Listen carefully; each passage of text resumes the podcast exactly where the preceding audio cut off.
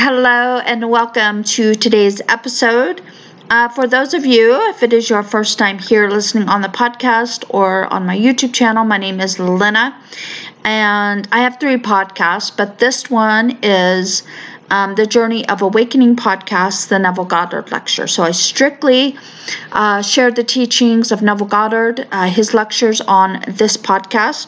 If you're interested in checking out my Mindset Manifesting podcast or my Journey of Awakening podcast, where I talk about uh, my mystical dreams and experiences.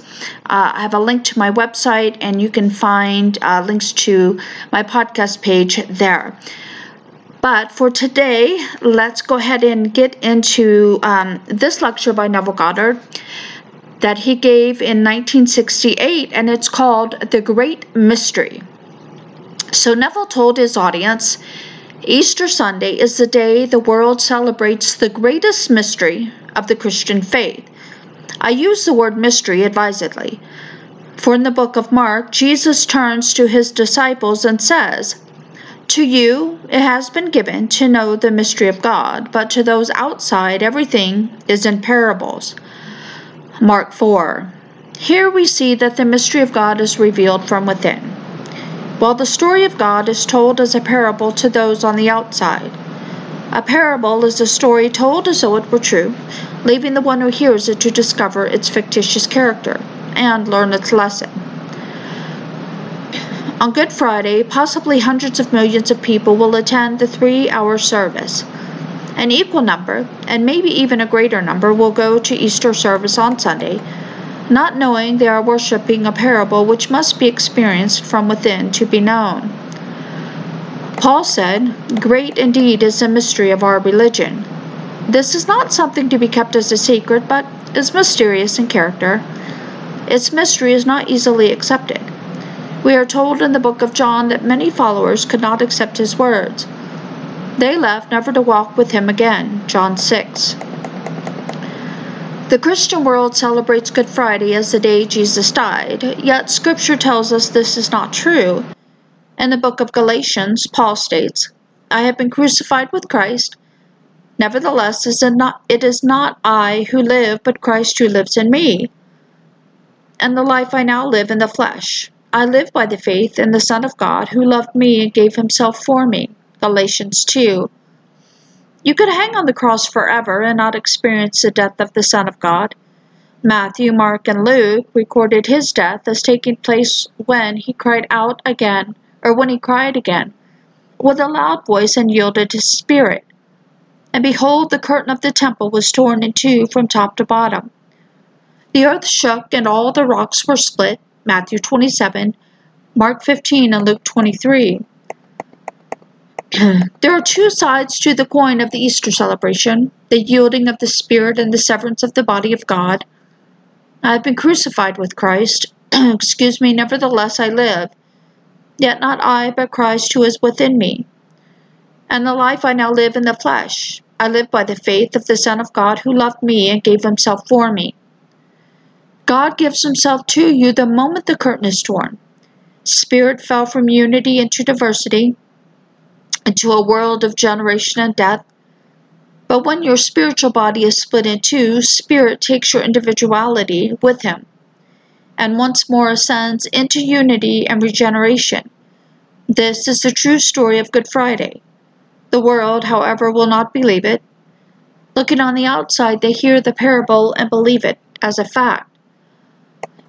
Now, as the disciples entered the tomb, a young man sitting at the right said, You seek Jesus who was crucified. He has risen and is no longer here. See the place where they laid him? This statement discloses the fact that Jesus has risen, as well as the place of the resurrection. But no effort is made to describe how he rose or when it happened. In these two statements, we find a fantastic mystery which I hope to unfold for you from experience. But first, I want to explain what I mean by calling those into my circle and teaching them from within. This week, I received two letters. In the first letter, the lady dreamed she was summoned to me to discover others were there, calling her and two others to me. I said I must die. They were so delighted with the news, and she turned to tell the others, she awoke. The following night, one of the friends in her dream found herself with two others, being taught a new language by me and making an effort to understand and learn from me. She awoke, wrote it down, and returned to sleep, to discover that now the three were linked together, as they attempted to speak the language. I was standing off to one side, helping whenever they needed it. Again she awoke and recorded the dream. And again she closed her eyes, re entered the dream, to discover that now the three of them were one. I stood before them, called them forward, and said, I must die to the flesh in order to live in you. From now on you will find me within. On this level, these dreams are a parable, a story of the inner man, which, falling into diversity, is separate, linked together in the search for the cause of all life, ultimately discovering the unity of all. It is true, it is necessary that I die, but I have already. On the 8th day of April, 1960, I died to all generation. My creative powers have now turned into regeneration, and now, night after night, I beget on the higher level. it is said that as he cried the loudest, he yielded his spirit, and the curtain of the temple was torn from top to bottom. The rocks were split, and the earth shook. This is true. When my spiritual body was split, I felt every little vertebrae of my spine separate, then, like a serpent, I moved up to up into the Holy of Holies. This is how your creative power, called the Son of Man, is lifted up. In his 12th chapter, John tells us, When I am lifted up from the earth, I draw all men to me. The evangelist who is telling the story added this remark He said this to show by what means he would die.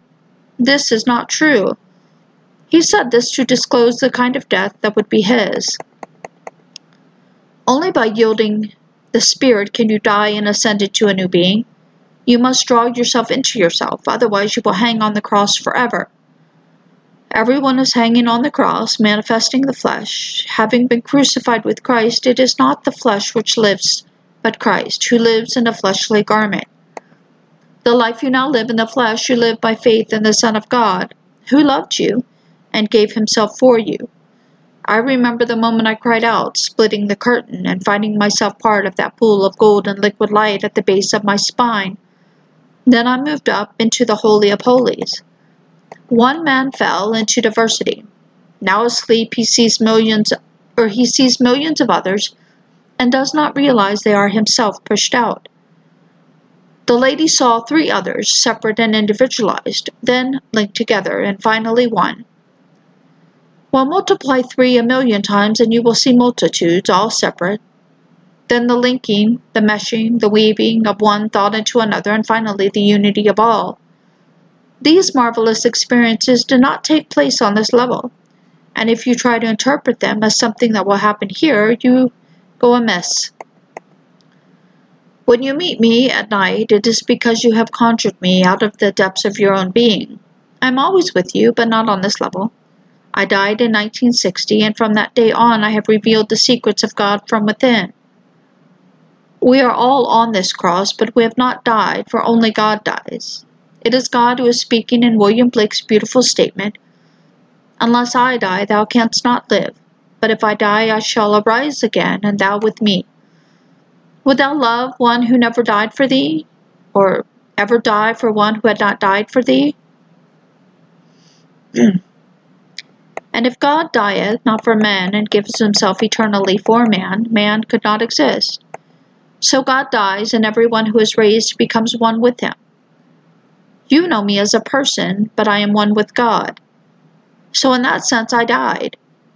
I have to die to the flesh in order to lie in you. From now on, you will find me within, not without. The parable the Christian world will celebrate on Easter Sunday belongs to this level, but its meaning is within. Walking with you on the outside, I eat and drink and do all the normal things of life here if you ask anything of me, I will do it for you. But when you meet me in the depth of your own being, I will be teaching the Spirit. Good Friday and Easter are two great mysteries. Good Friday comes first in the parable, but Scripture tells us that the first is last, and the last is first. This is true for the resurrection, which we celebrate on Sunday, is the first of the great events. In fact, two events take place at very moment the awakening within and the departure of your spiritual body from the womb, or from the tomb, I'm sorry. In a moment, in the twinkle of an eye, at the last trumpet, all will be char- or changed into the imperishable one. This is the great eschatological trumpet of the 27th chapter of Isaiah. When this great trumpet sounds, all those who entered the land of Egypt will be called back to worship in Jerusalem. The word trumpet means reverberation. There is a peculiar reverberation that takes place. You feel as though every bone in your skull is breaking, but instead you awaken within yourself. Come out to leave your tomb empty. That is your spiritual birth. The Easter story begins with the resurrection. God is buried in you, and this is the story of a seed. Unless the seed falls into the earth and dies, it remains alone, but if it dies, it brings forth much. Here's the story of life through death. God dies for your salvation. His death is your redemption. He was with you from the beginning, experiencing all of your pain and joy, but when he gives up this world, the curtain is split, and as he is lifted up, he takes himself, now individualized with him. That is your ascension. Now, the resurrection is not the ascension. Your resurrection and birth from above come first. This is followed by the ascension nine months later. To the Christian world, this is only a parable, for they have not stirred themselves to question it, and not everyone who hears the truth will believe it because they have not been called to hear it. And that goes from the Pope down. No matter what name man calls himself or what robes he clothes himself in, he is sound asleep. Anyone who believes in a man who lived 2,000 years ago thinks things happen on the outside and has no desire to question the meaning behind the parable. But one day a man will know from experience that everything is taking place within, that the world is but a mirror reflecting that which is within. So her vision was perfect. It started with separation, then linking together, it ended with unification. I have told you the great mystery of the crucifixion, every child born of woman has been crucified with Christ.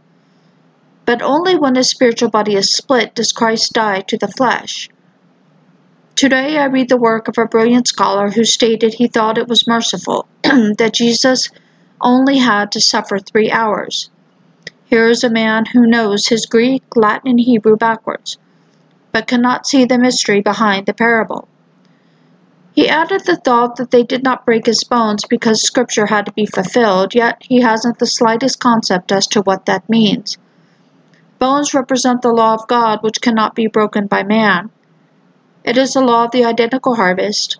Jesus is the fulfillment of the law and the promise. But those, excuse me, who worship the parable think the bones of his feet were not broken so that Scripture may be fulfilled. God's law was established in the beginning, as everything must bear fruit after its own kind. If it's a pear tree, it bears pears, a plum tree bears plums, and an apple tree, apples. Bones represent the law of identical harvest, assuming you are known or unknown, wanted or unwanted, wealthy or poor. Your assumption is your seed, and because of God's law, you will bring forth that which you have assumed you are. So when Jesus Christ had risen, the curtain had been torn, and he had left this sphere. But having left this law behind, they could not break his bones. A great scholar sees everything on the outside, and therefore speaks of a parable. But you have been given to know the mystery of the kingdom of heaven. Not everyone will receive it, so it is offered to more than can accept it. There will always be a remnant, however, who will understand and believe, and that is how we go up. In the lady's vision, she saw how protean I am. First there were three, then linked together they became one. In that same way, I am part of your being, always speaking to you from within. And when you see me in vision, I will not be talking about this visible garment I wear, or when I will depart from it, for no one knows the hour or the day. When asked, Teach us the number of our days, no reply was given. Psalm 39. If anyone tries to tell you they know when you will depart, do not believe them. It is my desire that everyone will soon celebrate the splitting of the spiritual temple and move into an entirely different world to exercise a power of which mortal man knows not of. I can't explain this power, but it is in my head. I can move mountains by simply exercising it, as this power is my very being. Hearing it in my head, I control it there. My five senses have synthesized into a power so great I can do anything. And as I exercise this power, it grows and grows and grows. It has been eight years since God died, and since that time I have grown in power, grown in wisdom, and expanded in the bosom of God. It is my prayer that you will know it too. Now let us go into the silence. All right, so there we have Neville Goddard's lecture from 1968 titled The Great Mystery. Thank you so much for once again joining me for another of Neville's lectures, and I will see you all next time. Bye now.